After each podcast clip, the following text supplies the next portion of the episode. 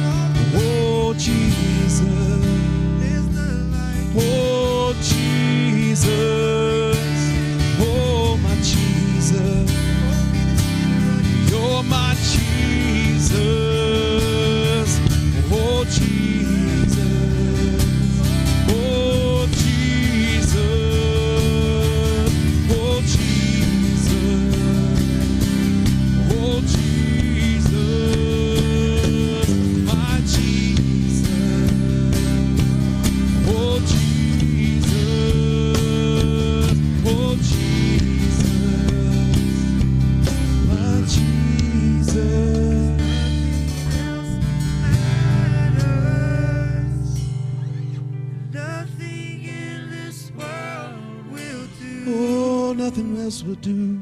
Oh, Jesus, you're the center. Jesus, you're the center. And everything revolves around you. Jesus, you. Church, I don't want to miss this moment right now. We're going to do something a little different this morning. We're not going to transition because I feel like Jesus being there's a situation you're facing, there's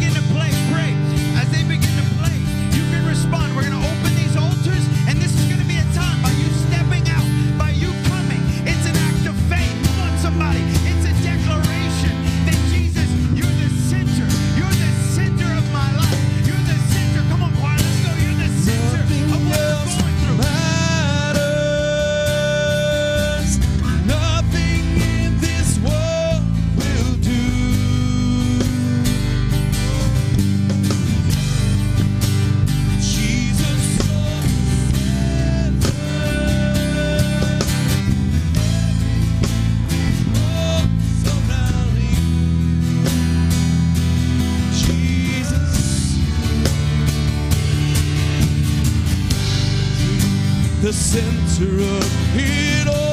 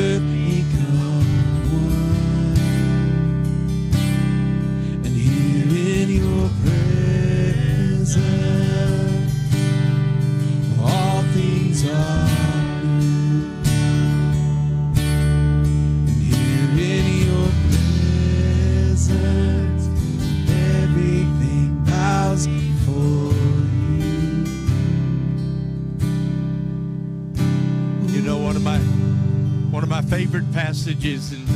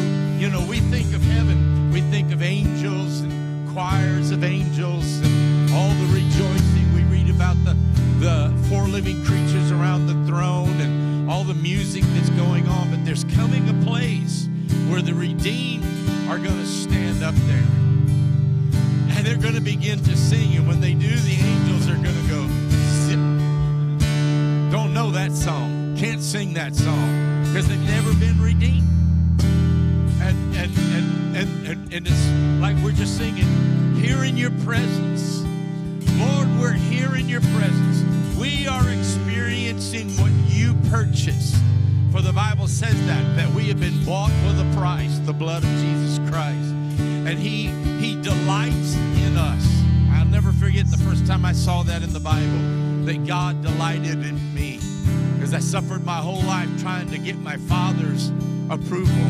And then all of a sudden I found out I had my father's approval. And he delighted in me. He not put he didn't just put up with me. He he delighted in me.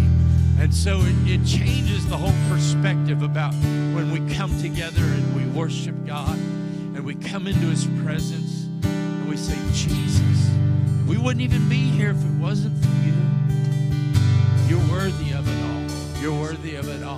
You're worthy of it all. Uh, I want us to, uh, you, could be seated. I, we got a testimony. Where's Lorraine? Where are you at, Lorraine? Come on. Pastor Josh asked for a testimony Wednesday, testimonies Wednesday night. And Lorraine said she had a testimony, but she didn't quite raise her hand to tell that testimony, but she wants to do that this morning. Amen. How many of you want to hear what God has to say through our sister here? Come on. Thank you. Is this okay? Again, I wanted to jump up on Wednesday night to say I have a testimony to share, but I wasn't quite feeling at peace with it, so that is why I waited till this morning. And I hope that the Lord, the Spirit leads me in telling you Jesus loves us so much. Before this past weekend, I had a dream. I saw Jesus. If you want to know what he looked like, to me, he looked like he had, like he would have walked along the earth when he was here. I don't think he's put on his majesty robes, robes yet. So I think he showed me that because I thought people would want to know. His, his hair was dark, he had a full beard.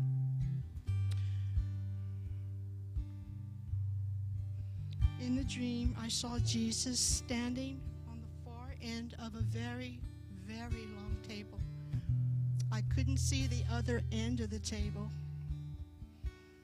This table was filled with food, so much food. He didn't say anything to me, but he looked like he was putting the final touches on the marriage supper. He turned to me, he faced me, and he just smiled. He smiled with his whole face. His eyes were glistening with tears of love and emotion for his people.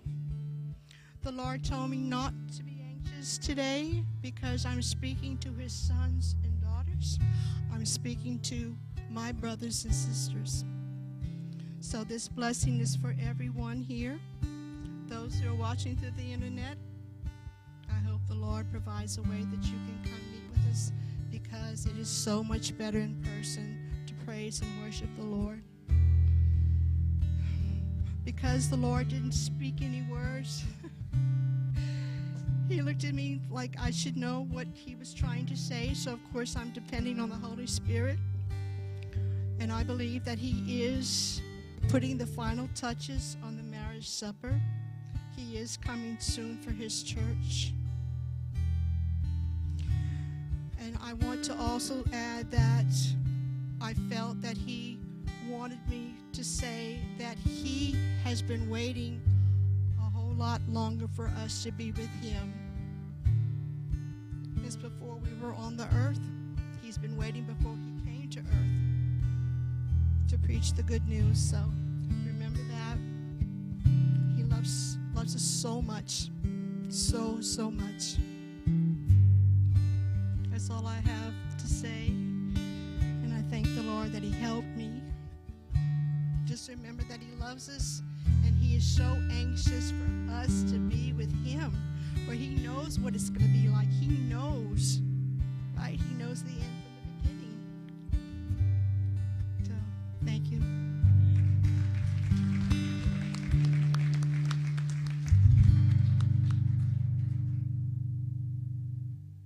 That's a great thought. That he's been waiting longer for us than we've been waiting for him. I mean, that's that's an I've never thought of that. That's that's awesome. That's great. Amen. Uh, Wednesday before church, Pastor Josh and I sat down for just a few minutes and talked and just kind of trying to decompress from last weekend. And um, if if you weren't here Sunday night, I mean, How many were here Sunday night to the end? like past one o'clock end. It was okay, yeah. Some of you, I see you waving. Okay, I got you. I got you. I didn't miss you. you said, did it let up? No, it didn't let up. And uh, I've already been asked by someone if I'm going to be talking about what God showed me when He put me down on the floor about 12:40 in the morning. I said, not today. Maybe next week, but not today, because I got to let that sit and you know cook a little while. You know, it's got to go back there. But um, you know, it's it. Well, I thought I had I had so many things going through my mind this week, and um, it just the highs and lows of, you know, how many of you have ever had one of them weeks where it's just like this? You know, I mean, I, I came out from this past weekend healed in my heart, and um, you may not know the day we started fasting and praying, my heart went into AFib, and it had never done that before. And I was in AFib all week long. And so my cardiologist and them had all, all these tests done, or planned. And um, Friday night, when Dr. Dennis said, he said, the things that God's done here is just a little bit of what he's done out there. I expected that night that when I was going to wake up the next morning, my device was going to show that my heart was back in normal rhythm. But when I got up Saturday morning, my heart was still in AFib. And I said, okay, God, that's fine. I still believe you. I still trust you. I know who you are. And so um, Sunday morning, I got up and just downloaded the information on my phone, not expecting anything to change. And all of a sudden, my heart was back in normal sinus rhythm again. And so I said, well, maybe that's a one off thing. Let's just, you know, the Bible says confirm things. So I waited to the second day. Second day, it was straight across. I mean, it was in perfect rhythm again. I tried to get my cardiologist and them to take do an EKG because they, they had me scheduled. They were going to do a heart ultrasound and they were going to stop my heart and then shock it and try and get it back in rhythm. They wouldn't do it. I had to go to the hospital. It's just all kinds of stuff, you know. I mean, and uh, but now they got me wearing a heart monitor to prove whether or not my heart's back in sinus rhythm. And I can just tell you, it's in perfect rhythm. Every single morning, it's checking out. and um, so I'm getting, every time I have to go to the hospital or to the doctor, I'm getting a witness to somebody what God did. And so I said, the week that we start fasting and praying, that night's when it goes out. And then in the middle of the night conference, God just says, whoop, put it back the way it was.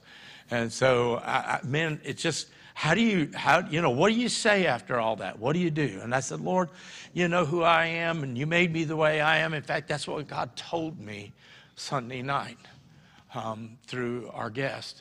He said, I've wired you that way.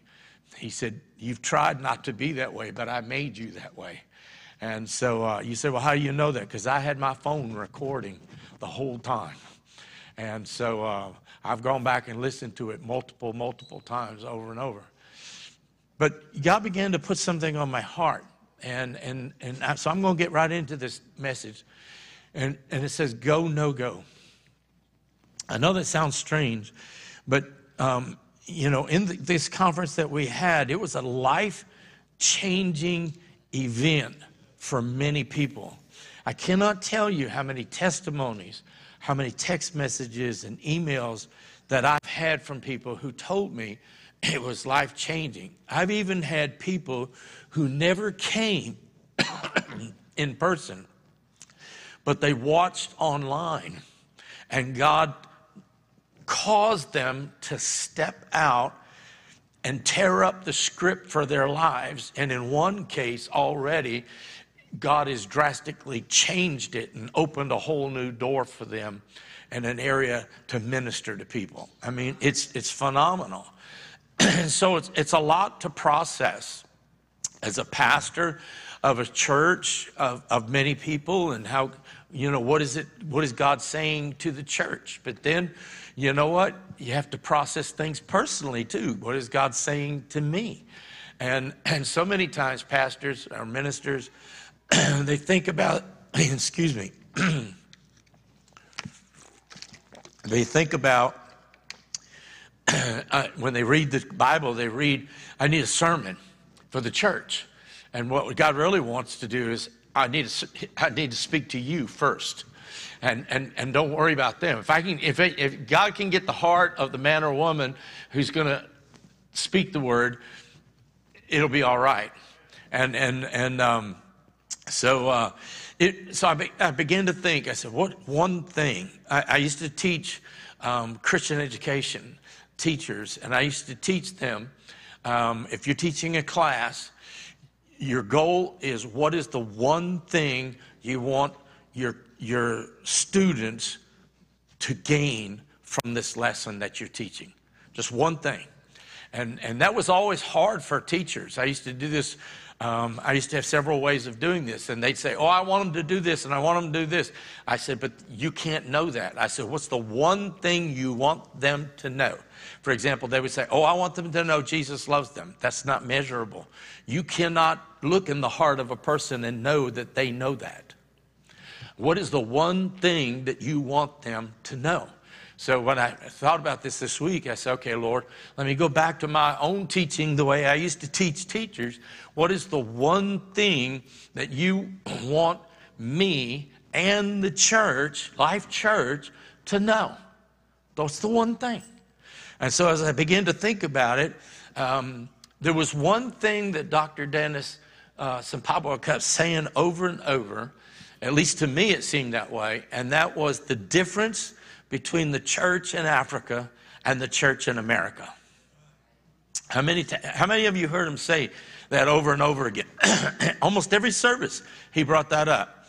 And, and he would say, in, the, in, in, the, in America, in, in the U.S., people come to sit and then they hire people to go do ministry. In Africa, they said people come to Jesus and then they, and then they begin to go and tell others about Jesus. And what little they know, they go and tell. Whereas in the United States, we think we have to know so much before we can go and say anything. And it reminded me of this um, term, it's used uh, probably in businesses too, but especially in the military. Me being brought up in a mil- military family, um, a military household. My dad was in the military for 32 years. And so, um, but there was a term called go, no go. In fact, if you've ever watched any movies or anything like that where the president is called into the sit, room, you know, where there's a situation going on worldwide, and all the chiefs of staffs are around, and the leaders and his cabinet people, and maybe there's, uh, there's something, maybe there's an, a, a retaliatory strike planned, or there's an attack plan, or there's something in the works, it's in the process, it's waiting but they're looking to the president for him to say go, no go. It's the project that is either a go or a no go. So I looked up the, t- the actual definition, and here's what it is on the screen it's being or relating to a decision as to whether or not to proceed as planned or to the time at which such a decision must be made. In fact, uh, I think it was yesterday, the day before, I learned that uh, maybe it was the day before yesterday, I learned that D Day was put off by one day because of weather. It was actually planned for June 5th, uh, 1944, but it ended up being June 6th, 1944, because of weather. And they said, and there was a small window, a small opening that allowed them to go. To go. And so you had these hundreds and hundreds and hundreds of ships with tens of thousands of men on them, sailors. You had planes ready to take off. I mean, you had this huge operation ready to go, and it came down to General MacArthur's go or no go. We got this little window. Is it a go or no go? And if he had said no go, then the whole operation would have been postponed and, and they would have had to gone back to the table, or he said go. The window was right, it was a go. And so um, th- I, this been going over in my mind over and over again about this, this whole thing go, no go. And it's like God is saying this to the church in America today it's a go or no go. In other words, there's this, there's this plan that's been put into operation. The timing is right. Everything is there. And it's not about God saying go, no, go. It's whether the church is going to accept the, the, the command go, no, go. Is God saying go? Yes, He's going. I always say that. God, two thirds of God's name is go. I mean, you know, I mean, I'm a simple guy, okay? Go, no go. You know, but it's like God says go, and the church goes, no go. you know, I mean, it's not a, it's not a kid's game, you know? I mean, uh, like when I was a kid, we used to play red light, green light. You know, anybody, re- did anybody down here play that game? Yeah, you know, you know, red light, green light, you know, and we're like, go, no go. And we're just like, nah, I'm just not going to go. I'll let somebody else go do it. And, and so uh, I, I, I went to the scripture, and, and Matthew 11 came to mind. And, and it's about a, a very unique time in the life of John the Baptist. John the Baptist has been imprisoned. You know, he preached for a good while, proclaiming that the Messiah was coming. He told people to repent. He got the religious crowd, religious leaders angry at him. Now he's been thrown in prison. And um, uh, he, he's, he's, one, he's at a point, and this to me is encouraging because John the Baptist, I mean, he was, the, he was like the in your face guys. I mean, when one time the Pharisees and the religious leaders come down and he said, You brood of vipers and snakes. Who warned you to flee from the judgment to come? I mean, that's a preacher. you know, I mean, that's the guy that he, he doesn't flinch at anything, right? but this is something interesting here because in Matthew chapter 11, he's been in prison for a while. And can I say, let's take off our rose colored glasses and look at it honestly. And it says that John begins to wonder and sends a couple of his disciples to Jesus to, with a question. And Jesus sends them back with an answer. So let's look at this. Matthew 11, beginning with chapter, uh, uh, uh, verse 2. It says, Now when John had heard in prison the works of Christ, he sent two of his disciples and said to him, Are you he who should come, or should we look for another? Now, this is incredible because go back and read. John's baptizing. And he's telling everybody, make the path straight. Messiah's coming. Make his path straight. He's coming any day. Get ready. He's preaching repentance day in and day out. He's baptizing people in water to repentance. That's what his baptism was unto, for, for, for repentance. And, and then one day he sees Jesus coming.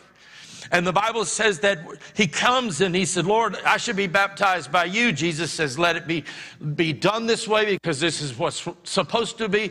And as Jesus comes up out of the water, the sky opens up and John sees the Holy Spirit come as a dove and he hears the voice of God, Behold my son in whom I'm well pleased. This is John, the same John who's now sending disciples to Jesus and going, Are you the one? I'm like, Wow. How could, how, what, what, what, what caused the flip flop? But you know what? Time has gone by, and persecution's gone by, and he's been in prison. How many of you have ever been in a place where you love Jesus and you love God, but difficulties and things begin to beat you down into a place to where you, you don't you won't say I doubt God, but but are you the one? Are you still there? Come on, let's be honest now. All right? So, I mean, this is this is the John that's going, Behold the Lamb of God. And because the next day it says Jesus walks by and he looks to a couple of his own disciples and he goes, Behold the Lamb of God who who, who, takes away the sins of the world. And immediately, John loses a couple disciples and they start following Jesus. He's so sure of who he is, but now he sends a couple guys and goes, Are you he who we should be looking for, or should we look for another?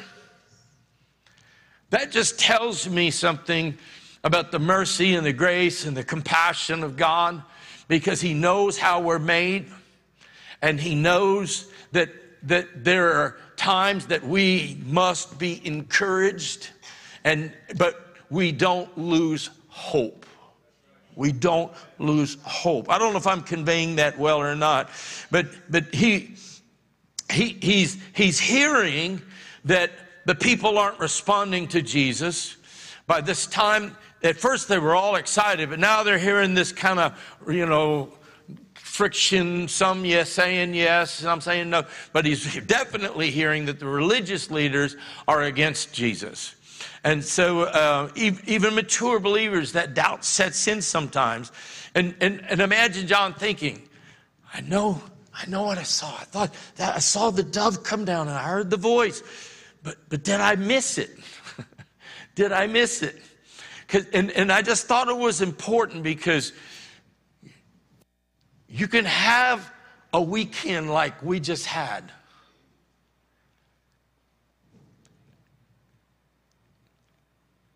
And you can't live on the mountain. And you'll come off of that, and we're. I, I'm still bathing in it. I'm still, I'm still trying to wrap my head around. But you know what? That in, in and of itself is nothing what God wants to do right now and what He wants to do tomorrow and the next day. You can't live on yesterday's manna. But there are people who think that's the way I have to, that, oh, it's got to be like that all the time. I'm just telling you, John saw all these things, experienced all these things, and a time went by, and all of a sudden he's going, Did I pick out the right guy? Well, yeah, you were there. I mean, we could all say that. Man, I saw you down on the floor Saturday night. Man, God got a hold of you, didn't he? And you'd say, I don't know. What do you mean you don't know? You don't know what happened this week. But that didn't change what happened Saturday or Sunday or Friday.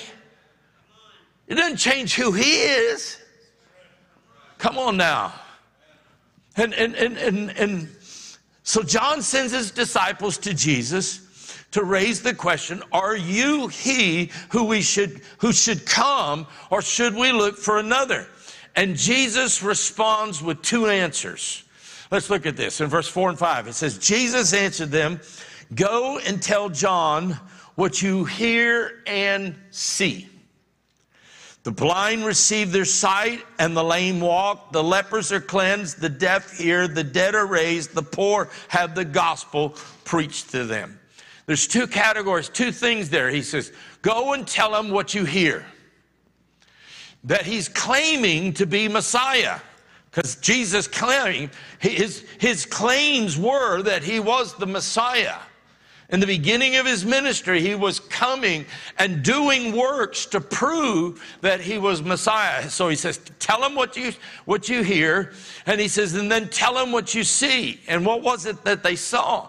That, they, that Jesus was doing miracles, but he was doing two different kinds of miracles, and that he was doing what are known as messianic miracles and non messianic miracles, okay? And, and, and, um, the, the reason I say that is because in, in Jewish, the Jewish uh, rabbis of that day taught that, that the Messiah would do miracles and, and things like that. But there were three specific things that he would do that would absolutely substantiate that he was the Messiah. And Jesus did all three of those, okay? And so he's saying, Tell them what you hear, that I'm preaching, I am the Messiah, the kingdom of God has come, all of those things. And then tell them what you see, and that is that I'm doing miracles, and I'm doing not just if I could say ordinary run of the mill miracles, I'm also doing messianic miracles to prove that I, I am who I say I am. That's what Jesus tells them. And then he sends them away with a, with a word of encouragement in verse 6. Blessed is he who does not fall away because of me. I, I believe that was a word of encouragement to Jesus, to John. Don't lose the faith, brother. Blessed is he who stands with me, who doesn't fall away, who, who believes in me and stands with me. And, and, and in other words, he's saying, John, you didn't miss it. You fulfilled your calling and you did it well. And even though John's in prison, and even though he will soon be killed for preaching the message of repentance to the governor, going, You're going to repent or you're going to burn in hell. Off with his head. he didn't, he didn't, he, he was encouraged enough to continue preaching from his prison cell. So then John turns to the. I mean, Jesus turns to the people. So John's disciples go away. They've got, they've got what John sent them to find out. Then Jesus turns to the people. See, Jesus is not going to let everybody off the hook. He's, going to, he's saying, go tell John what I've told you. Then he turns to the people all around that are sitting there watching this, listening. And I believe these questions are very appropriate to the church in America today. Beginning in verse 7, it says this As they departed, Jesus began to say to the crowds concerning John, What did you go out to see, out into the wilderness to see? A reed shaken by the wind? Stop right there for a second. John was not a reed shaken in the wind. He was not wishy washy. He always knew where he stood on certain issues and he never minced words while he was preaching. In other words, he, he, he wasn't just blown here and there, back and forth. One day I'm, a, I'm called of God, one day I'm not. One day I'm doing this, and one day I'm not. He wasn't that way at all. He said, What did you go out to see? Did you go out to see somebody who was like a reed just blown in the wind? No. And then he goes on in verse 8 and he says, If not, what did you go out to see? He said, A man dressed in soft clothing. Indeed, those who wear soft clothing are in king's houses.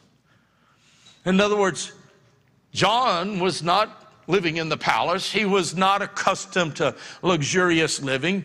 He was dressed like Elijah and lived in the wilderness. In fact, Jesus even said his message was the message of Elijah calling the people back to repentance.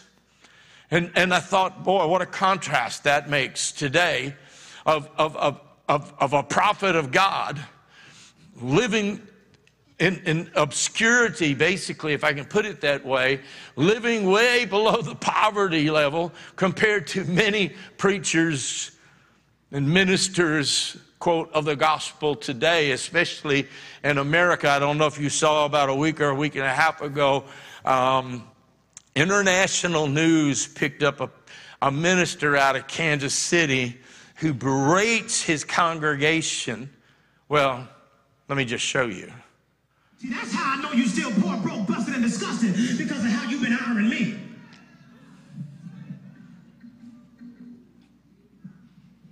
I'm not worth your McDonald's money. I'm not worth your Red Lobster money. I ain't worth your St. John knit. Y'all can't afford it no how. I ain't worth y'all Louis Vuitton. I ain't worth your Prada. I'm not worth your Gucci. Mother, ooh, I'm saying this, and I promise you, Deacon, it's not with respect to want. I'm saying it because I want you to understand just what God is saying. Even found out that Movado, you can buy a Movado watch in Sam's. Yes, you can. Yes, you can. And y'all know I asked for one last year. Here it is the whole way in August. I still ain't got it. Y'all ain't saying nothing. Let me kick down the door and talk to my cheap sons and daughters. Ow. And we wonder why the world looks at the church and goes, they ain't no different. That's not the spirit of John the Baptist. That's not even the spirit of Christ.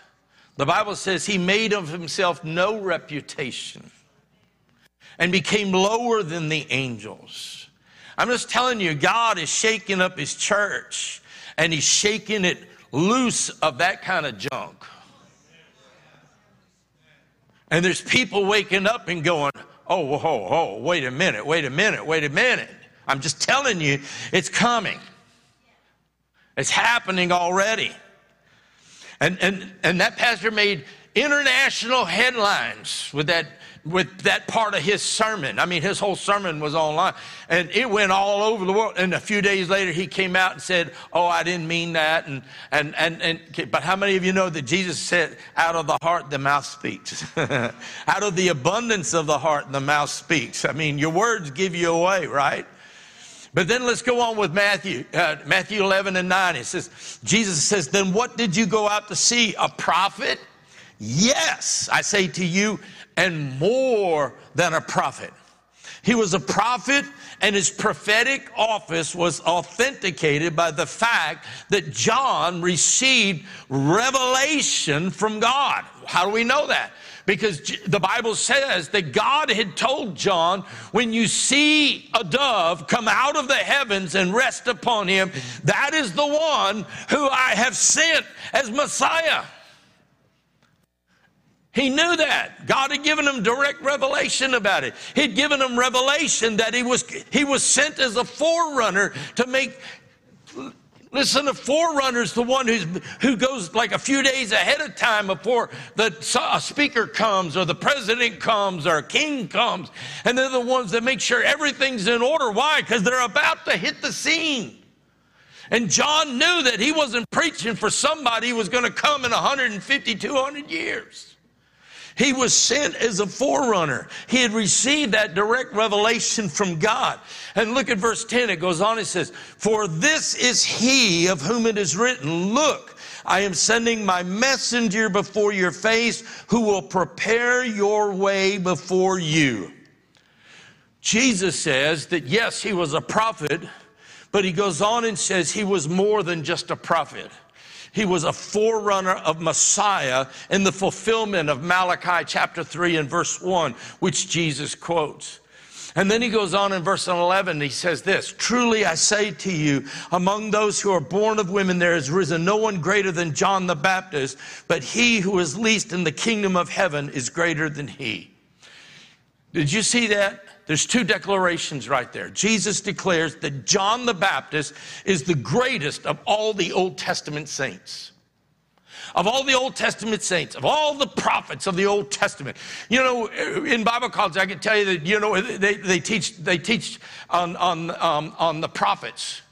And they have the major prophets and the minor prophets. I always thought that was a kick because God obviously thought the minor prophets were just as important as the major prophets and maybe there was just more about know, you know Isaiah and Jeremiah. Oh, they're major prophets, you know, but Micah and you know Haggai, they, they only a couple of chapters. But it's amazing the messianic revelations that are in those small books. Can I tell you there are no majors and minors in the kingdom of heaven? You are who God made you, and you and that's what you need to understand. But he says, of all the prophets, of all those in the Old Testament, John is the greatest. And yet John's ministry didn't last very long and it didn't end very well. And yet, how can he say that? He said, because he fulfilled what he came to do. He came to forerun, he came to prepare the path. That's all he came to arc. Imagine just coming. Your, your job was to come and prepare the way. And once Jesus came, John said, I must decrease and he must increase. I'm done. I'm done.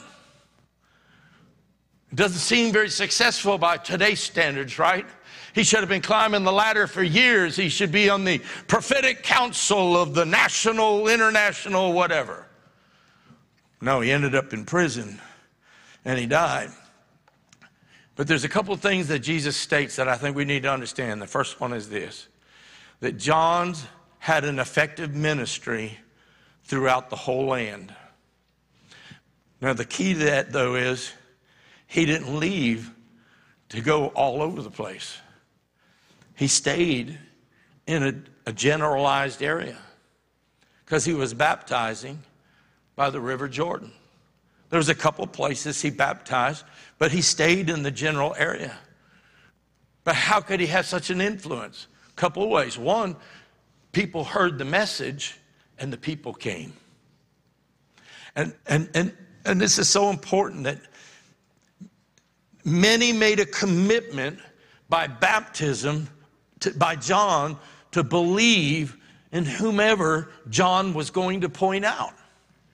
By their being baptized, they were repenting of their sin and re- saying, John's going to let us know. John's going to point us out. God's going to, but the Messiah is about to show himself on the scene. And Lorraine, I love that dream. God's trying to let us know I've been longing for you longer than you've been longing for me, and I'm putting the finishing touches. And we hear things like that, and sometimes we go, yeah, but that'll probably be another 500 years or whatever. Brother, I believe it's a lot closer than that. He's, he's, he's putting it all together.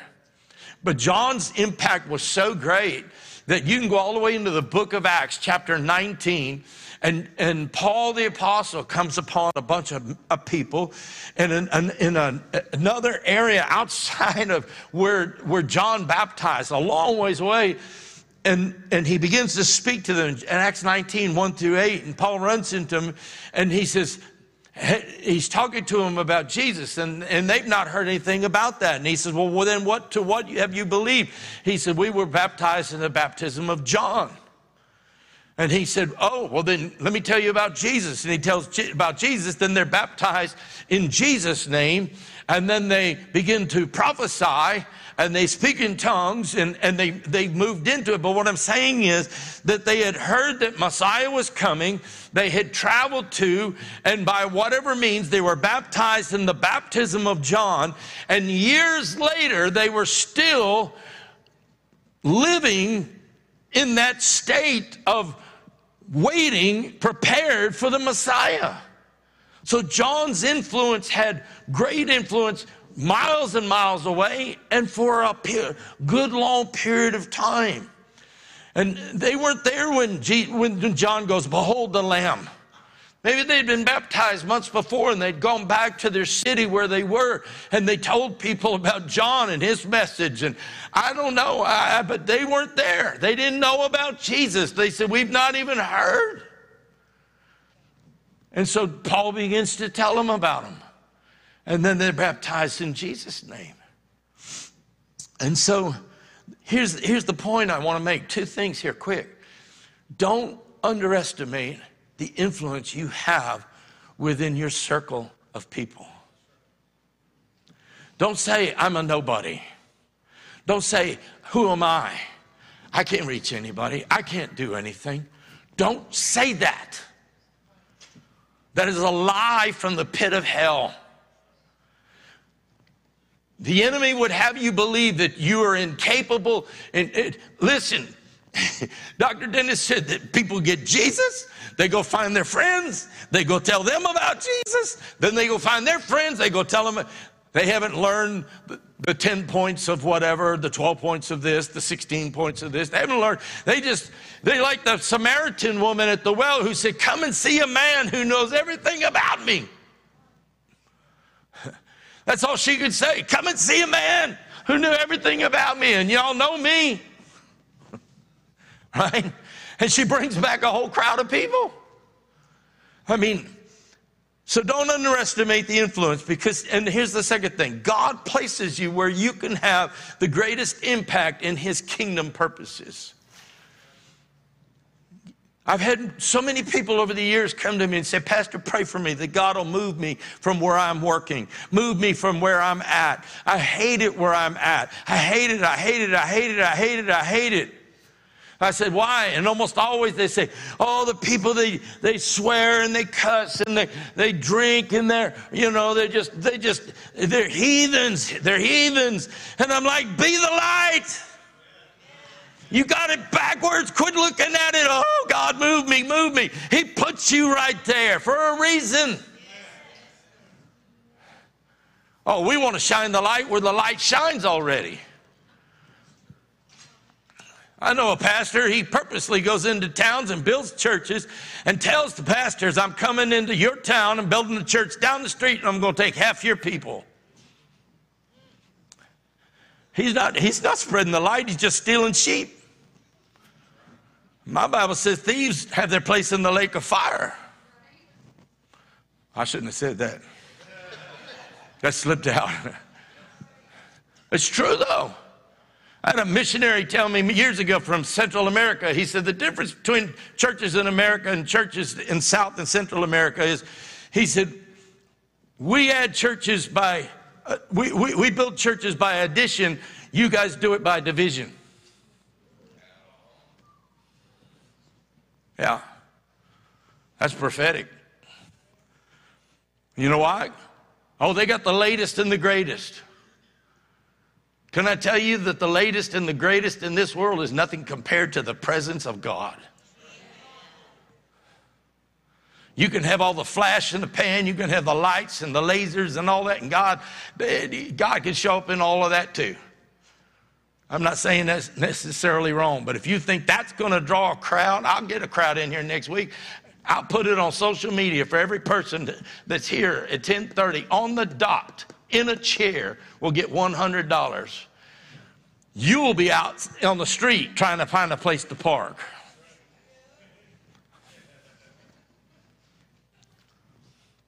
Maybe I should do that. I'd have a different crowd to preach to, huh? but here's what you need to understand God places you where you are, where you can have the greatest impact for the kingdom of God. But here's what you need to know it may be a, for a season or it may be for a lifetime. But the, the, the, the pot doesn't get to tell the potter Oh, I, I think I heard that preached somewhere recently. You know, God puts you there. I don't want to be here. You'll stay longer.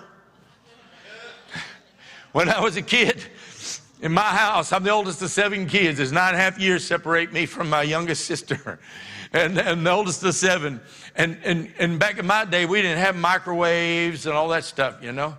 And so the rule in my house was you ate what was put on the plate in front of you. And my mama dished the food out.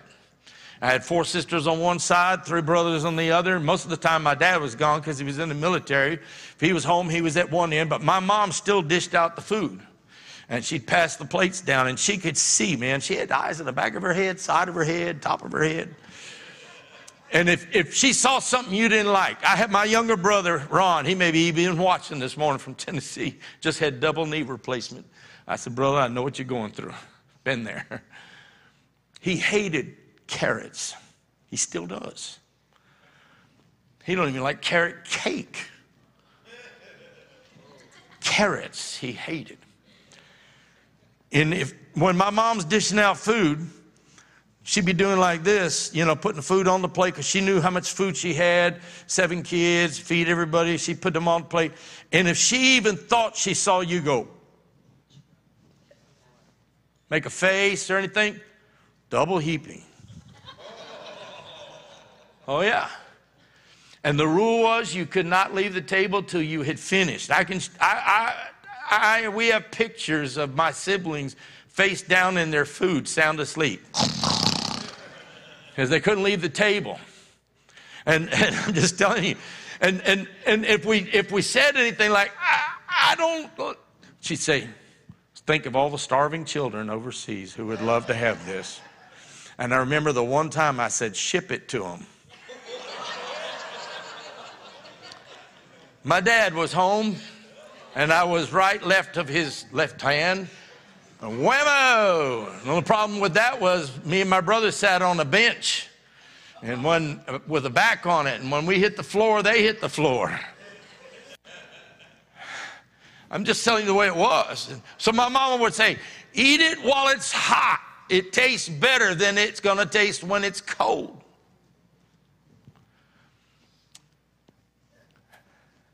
You say, well, Pastor, where are you going with that? God put you where you are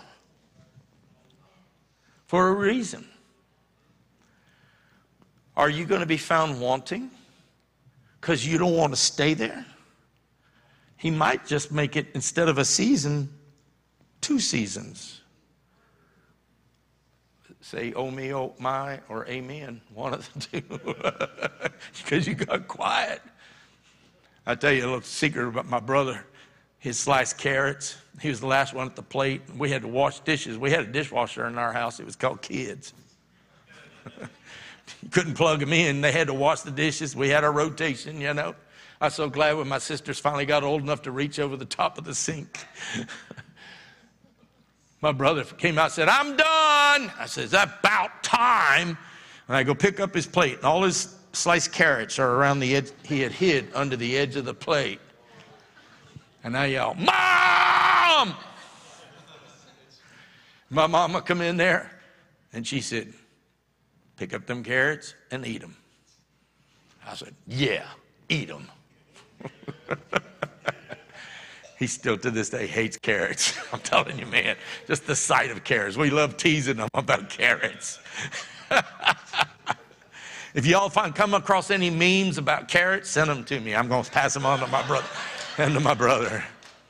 But my point is simply this He puts you there because you're the one who, who can have the greatest impact for God's purpose at that time. You think, oh no, if he would just put, oh, so and so here, they'd be more effective. Or if they'd put so and so, if God thought that, he would do that. But he has you there. Don't underestimate the impact and influence that you can have. God will make a way when there seems to be no way. And when you're sitting there going, no go, no go, God's going, go.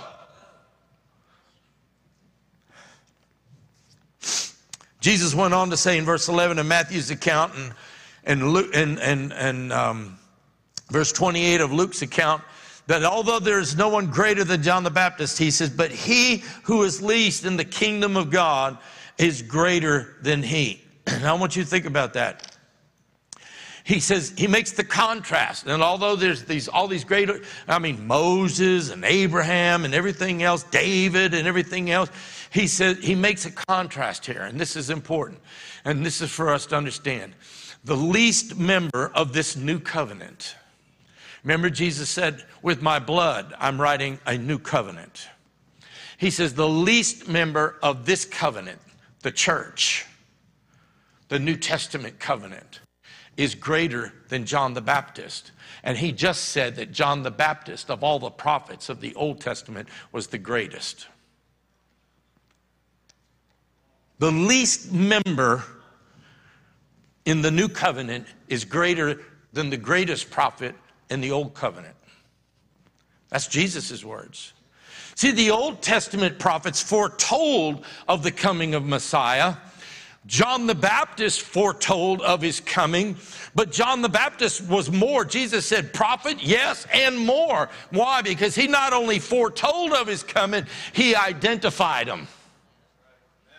He identified him. Behold the Lamb of God who takes away the sins of the world. He did something that the prophets of old could only say, There's coming a day when. And John was saying, There's coming a day when. And then he says, There he is. Here it is now. That's what he's saying. He identified them. And the mission of the church today is to proclaim Christ, is to identify Jesus Christ. Not Movado watches or how many houses you can own, or who you hobnob with, or, or none of that stuff. We're to proclaim the gospel. We are the heralds of the gospel, which is the good news. What is the good news? John 3 16 and 17. For God so loved the world that he gave his only begotten Son, that whoever believes in him should not perish, but have eternal life. For God did not send his Son into the world to condemn the world, but that the world through him might be saved. Let's, let's tell verse 17 with verse 16. Because the world think they hate Christians today. Christianity is being put on hate list after hate list after hate list. Why? Because they see people as Christians as hateful. And sometimes they're right to say so because of our attitudes. But the message is offensive to anyone that's in the world. But we need to remind them that God didn't send Jesus to condemn you. He sent him that you might be saved. And I want to tell you about the greatest thing that ever happened in my life. That's, it's just that simple. Let's not lose sight of that mission. If Jesus Christ is no longer the center of the mission, we said Jesus be the center of it all. If he's not the center of it all, if, if, if he's not a part of it, then we've lost our usefulness. The purpose of the church no longer exists. In Matthew 5 13 says, You are the salt of the earth, but if the salt loses its saltiness, how can it be made salty again? It is no longer good for anything except to be thrown out and trampled underfoot. Let me make one other point, I'm going to close. And it's found in Matthew wrote his letters to the Jewish people.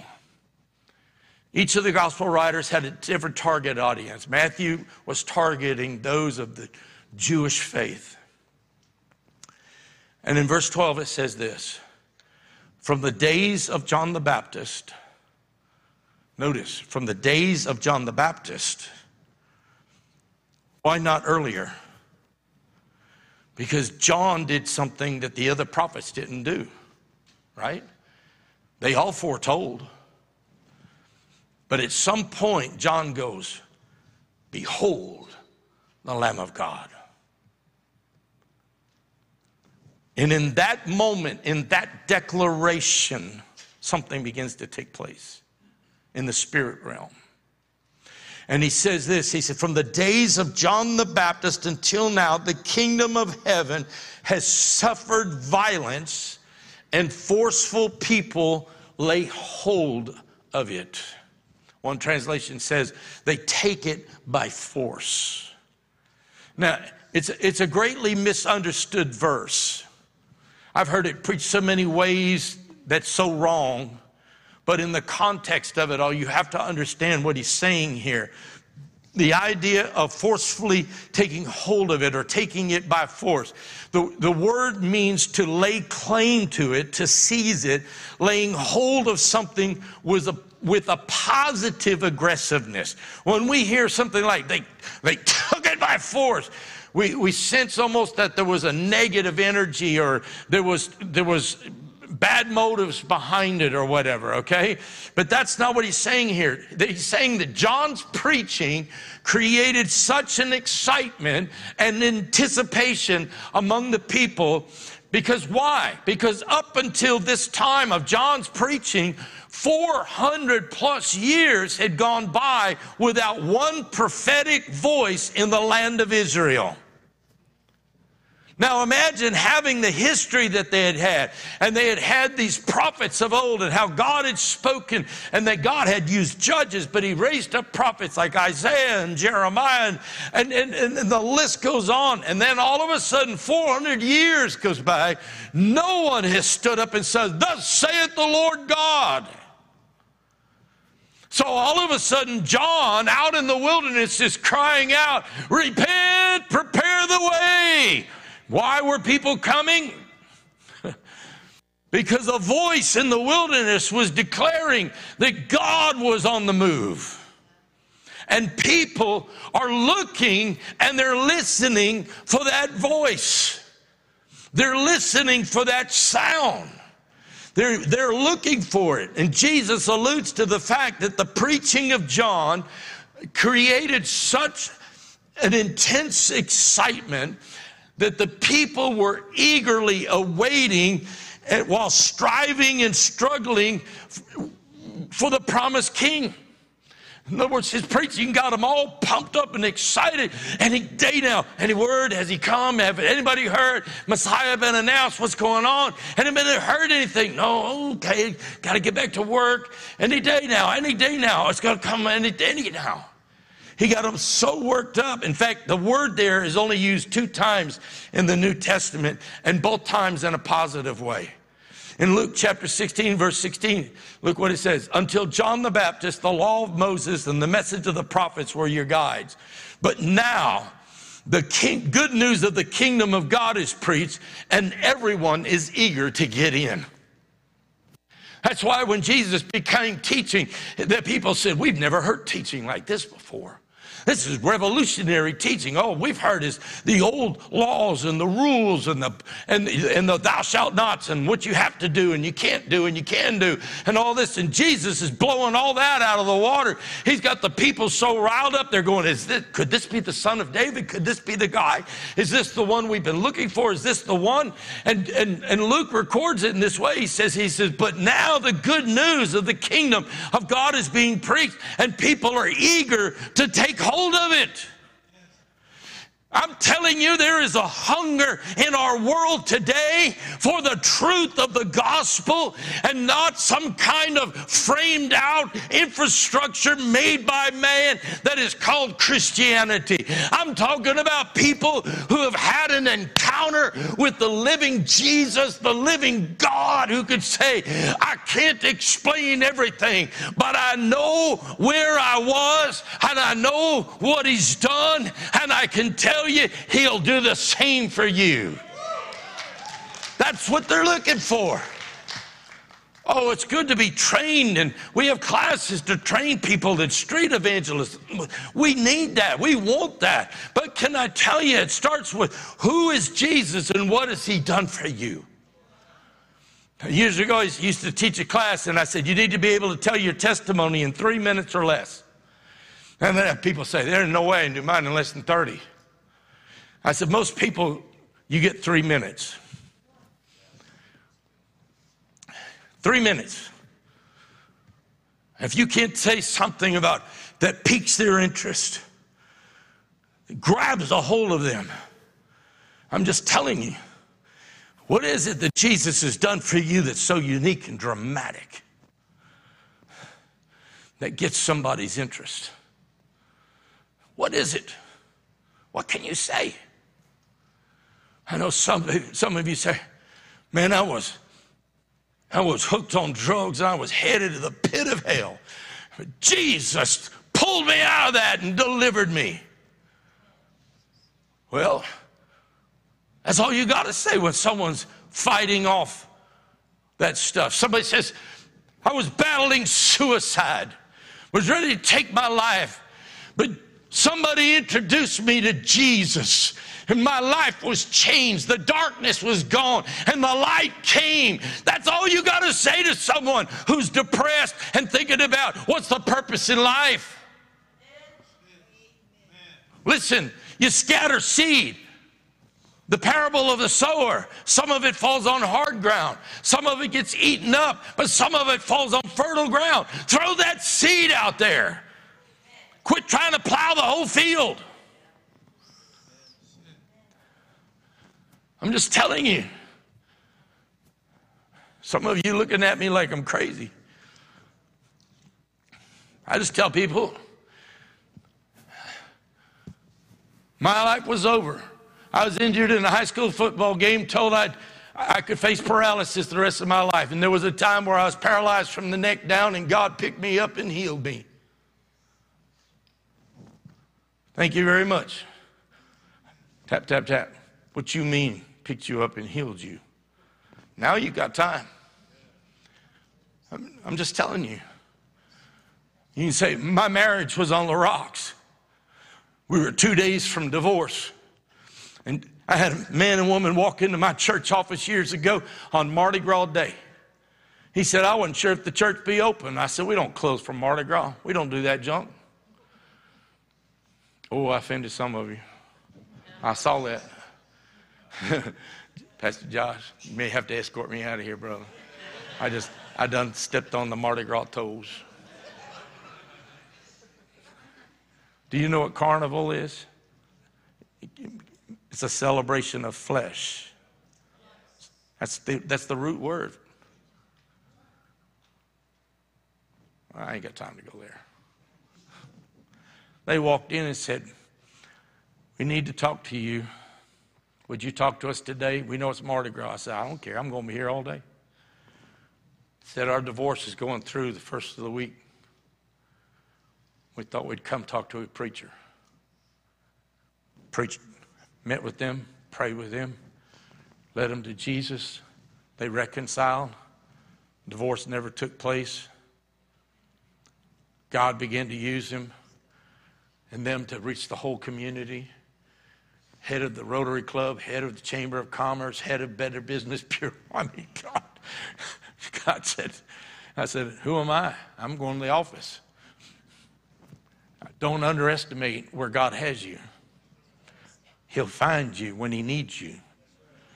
And you stay faithful till He calls you out. I'm telling you. This, this idea of everyone is eager to get in, it's the picture of a city under siege from the outside. Now, when you think of a city being under siege, we think of it in a bad way.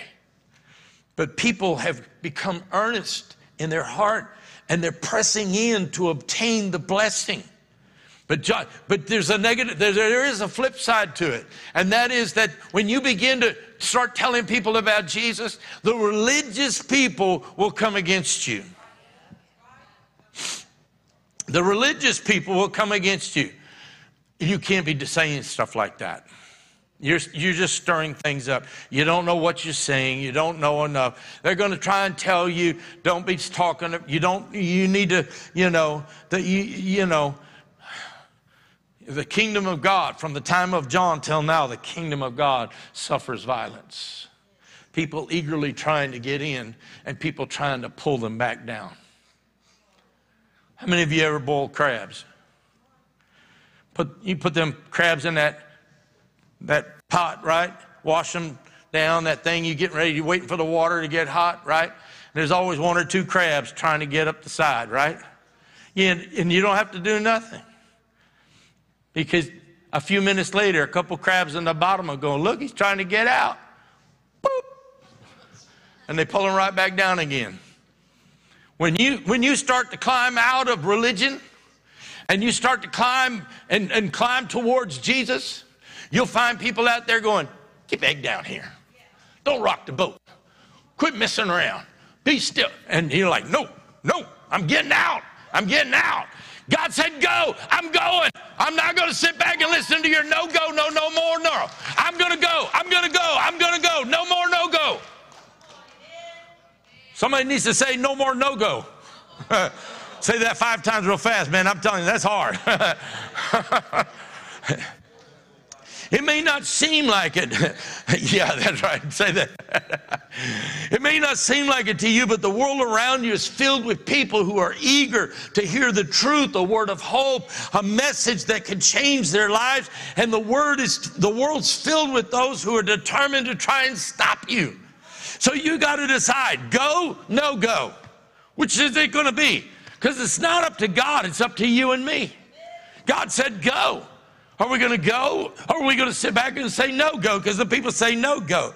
And this is the promise for every single, God just spoke this into my heart the other night. He said, This is the promise for every one of my believers. Everyone who follows me, this is the promise. In this world, you will have tribulation. I don't want that promise, Lord. Let's go back to the verse before. In this world, you will have tribulation. People goes, What's tribulation? I said, Trouble with a capital T. It says, But be of good cheer, for I have overcome the world. In the, in the English language, we have words that have multiple meanings. And, and it's one of the reasons English is such a hard language to learn for many people that come to this country and are not familiar with it because one word could have like seven different meanings. So depending on how it's used in context the word could be a noun it could be an adjective it could be an adverb it could be it could be you know so many different things. And and this is what the holy spirit kind of brought to mind to close this with. And he said this go no go. I can picture the president say mr president we need a decision go no go the troops the planes are in the air the missiles are ready to go. We're waiting for you. Go, no go. But you know who gives those, the, that? He doesn't call up a private in the Army or Airman First Class in the Air Force or whatever.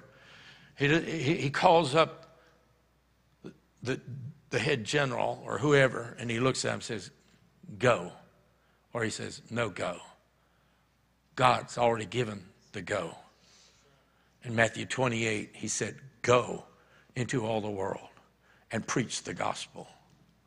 Go.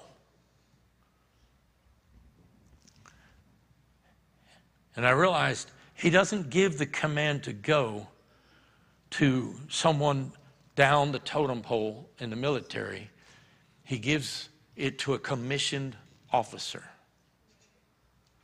And I remember when my dad would get a promotion in the military. I mean, my mom and dad would dance and get excited because that just meant more money to feed the hungry kids that were growing up. But I remember my dad saying, I got my commission. In other words, he got his promotion to a new rank. And that word commission came to mind because I was thinking of the Great Commission. But in, in the English language, one of the meanings of the word is to commission something or to commission someone to do something. You formally arrange for someone to do a piece of work for you. And I felt the Holy Spirit saying, we need to have a commissioning service. In fact, I heard this word spoken over someone the other night, and, and I said, This may be just as appropriate. And, and that is that the church has to answer the call of go, no go, now. When the chief of staff's on the phone, the president's sitting there saying, they're saying, Sir, we have three minutes to the target. We need to know now. What is your response? He needs to know then. He, he said, Well, he can't say, Well, let me go fast and pray about it for 48 hours. The president needs to be able to give the message go or no go. God's already said go. He's given us the Holy Spirit. He's done everything He needs to do. He's given the life of His Son Jesus. He's raised Him from the dead. He's sitting on the right hand of God, praying and interceding for you now. And He's just sitting there going, Will you answer the call to go? And God said, We need a commission service. And for some of them, they need they may feel like that they need to be recommissioned. So I'll look that up. It means to commission something again or someone again to be put back into service. I remember during times of war when the planes that had been parked for years were suddenly brought back out and re- retrofitted and ready for war. Ships that had been mothballed were brought back out and retrofitted and ready for war. They were they had been decommissioned, but now they were being recommissioned because there was a mission that had to be attended to. And I feel Holy Spirit is saying to the church here and in America today, it's a time for commissioning or recommissioning. Either way, wherever you are, God said, Are you available to go? And if you are available to go, He's saying, Will you stand right now?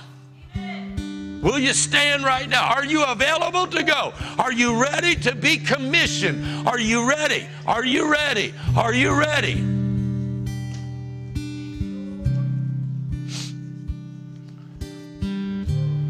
You say, I'm already commissioned. I'm recommissioning you. I'm letting you know it's now. It's now. It's not tomorrow, not next week, not next month. It's now. Because what God is doing, He's doing now. He's doing it now. Right where you're at right where you're at, would you just tell him, Lord, here I am. I received the commission upon my life for that which you've called me to do. I am here. I am willing.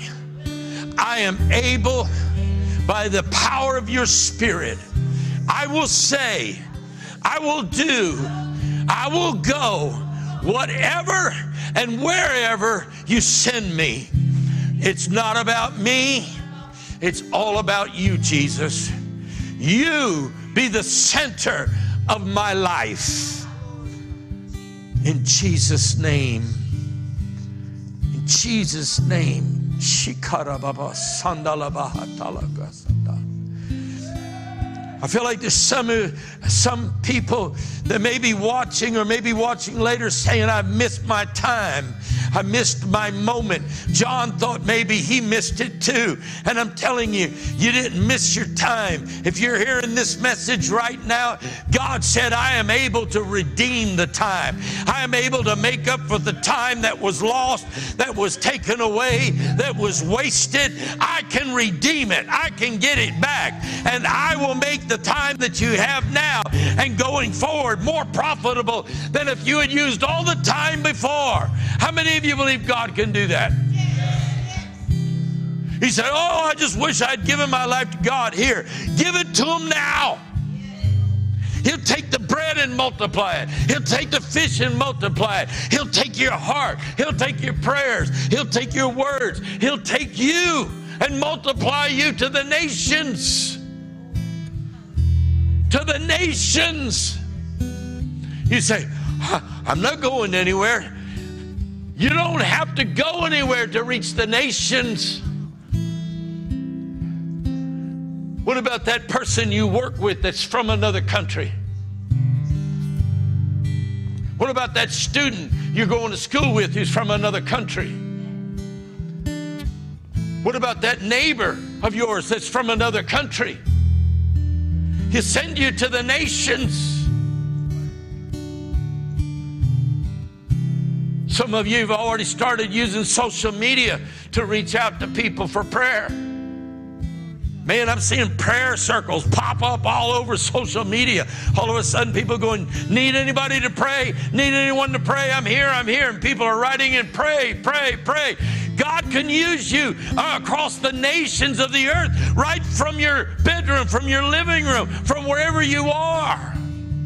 Don't put a lid on God, don't put a limit on God.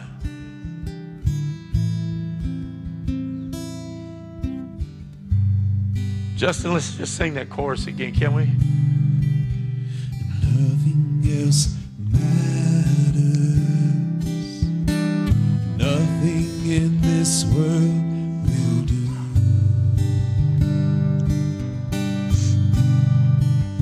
Jesus, you're the center. Everything revolves around you. Jesus, you. Nothing else matters.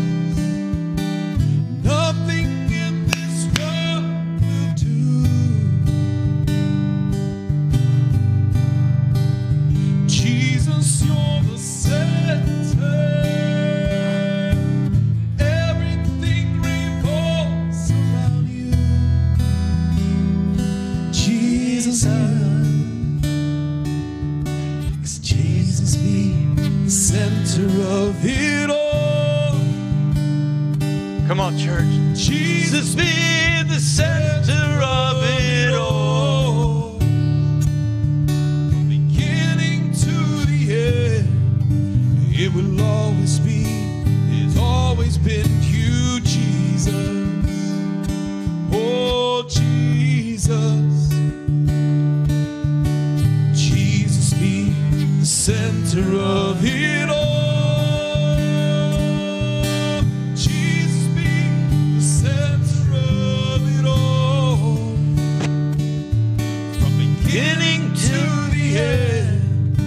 will always be, it's always been you, Jesus. Jesus, nothing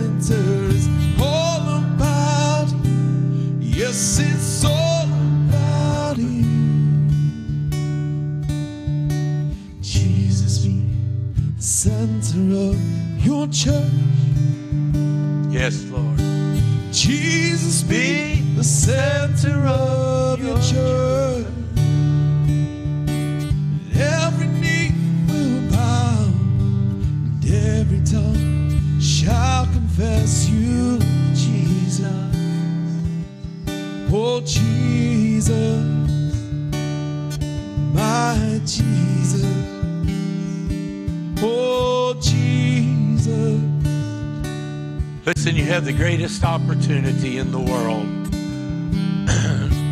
to tell someone who does not know Jesus personally.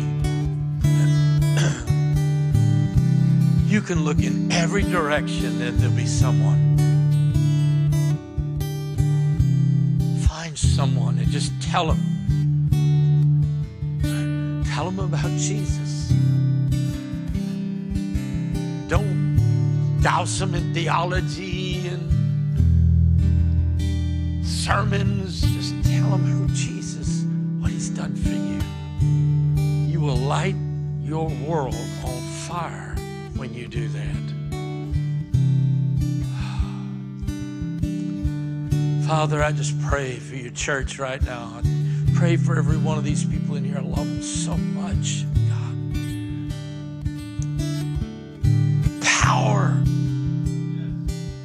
in this place to shake our city and surrounding area for the kingdom of God is powerful. It is it's beyond measure, Lord. Today, God, we answer the question of go, no go. And we say, go. We'll go. We will go. In Jesus' name. Amen and amen. Amen. God bless you. Have an incredible, incredible God week. Hallelujah.